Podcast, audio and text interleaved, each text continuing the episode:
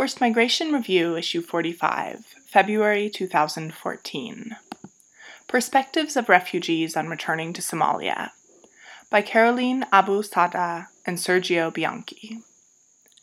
MSF recently asked Somali refugees in Dadaab's Dagahaley camp about their living conditions and their thoughts about returning to Somalia in the near future.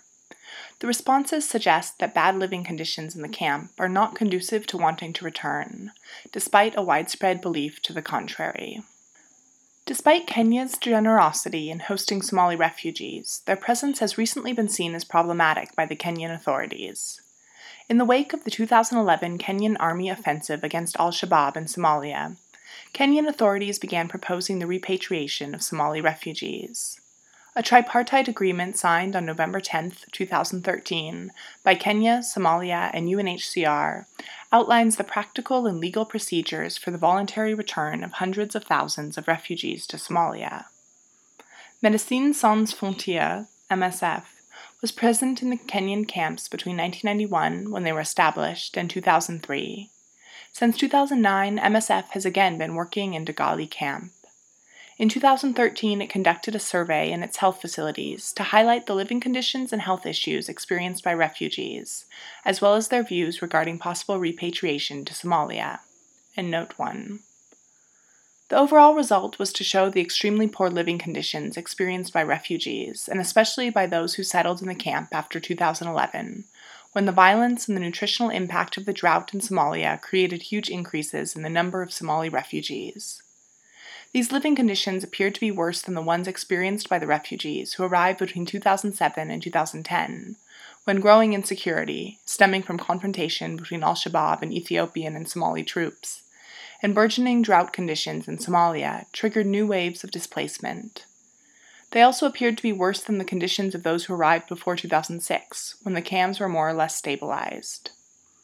Living conditions and health status. Although Dagahaley, Dadaab, was initially planned to hold 30,000 people, they currently host 100,776 people, and the consequences of overcrowding in terms of shelter, water, sanitation, and living conditions are naturally problematic. The survey showed that the later refugees arrived in Dagahaley, the more likely it was that their housing unit would not offer adequate protection against the rain. The reasons for this difference are likely to be rooted in the diverse settling processes of Dagahaley refugees. Late arrivals are more frequently settled in housing units built with scavenged material, rather than shelters made of UNHCR provided raw material, with the latter offering more protection against rain than the former. A higher percentage of those who arrived after 2011 also lacked access to water and latrines, probably because most post 2011 arrivals settled on the edges of the land granted to UNHCR. These areas lacked and still lack essential infrastructure such as latrines and boreholes. Similarly, access to water is also uneven across the camp, with later arrivals similarly disadvantaged, meaning that the same groups were likely to have not only poor shelter, but also poor access to water and sanitation. In addition, the proportion of respondents asserting that they had enough food was lower among those who arrived after 2011 compared to those who arrived before 2006 and between 2007 and 2010. Finally, self declared health status appears to be significantly related to the time of arrival in Dagahaley, since the percentage of interviewees reporting themselves to be in average or bad health was higher among those who arrived in 2011 than among the pre 2010 arrivals. This perception is consistent with the aggregated medical data reported by both MSF teams in the field and survey respondents. But how does this reality affect the intentions of the refugees to return? Intention to return. Overall, there is a correlation between the extremely poor conditions and the intention to return.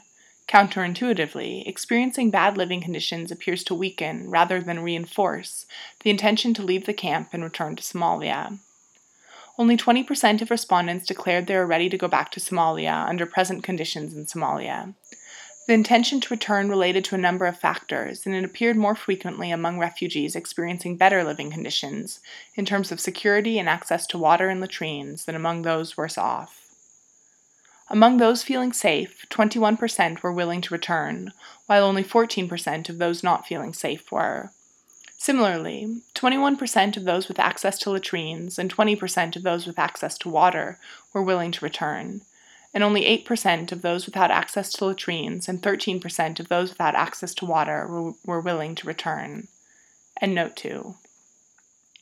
Looked at from the point of view of the refugees, the correlation between better living conditions and the willingness to return appears rational. Dagahaley inhabitants weakened by lack of access to essential services such as food, water, and health care are likely not to have the material and inner resources allowing them to return to Somalia. On the other hand, refugees who are well off in terms of assistance may at least consider traveling home. This consideration is naturally only one among several that residents in the camp will be taking into account, but nevertheless, these figures invite one main conclusion that the worse off the refugees are, the less likely they are to repatriate voluntarily. Caroline Abu Sada, C A R O L I N E dot A B U hyphen S-A-D-A at geneva.msf.org is head of the research unit in MSF Switzerland. Sergio Bianchi, S-E-R-G-I-O dot B-I-A-N-C-H-I at geneva.msf.org is researcher in MSF Switzerland. www.msf-ureph.ch the English version of the website is available at www.msf-ureph.ch/en. The assessment upon which this article is based is available upon request from the authors. Endnotes. Endnote 1. In the first two weeks of August 2013, 1,009 adult patients and patient carers were interviewed. Endnote 2. The chi square test with a confidence interval of 95% was used to verify the existence of statistically significant relationships.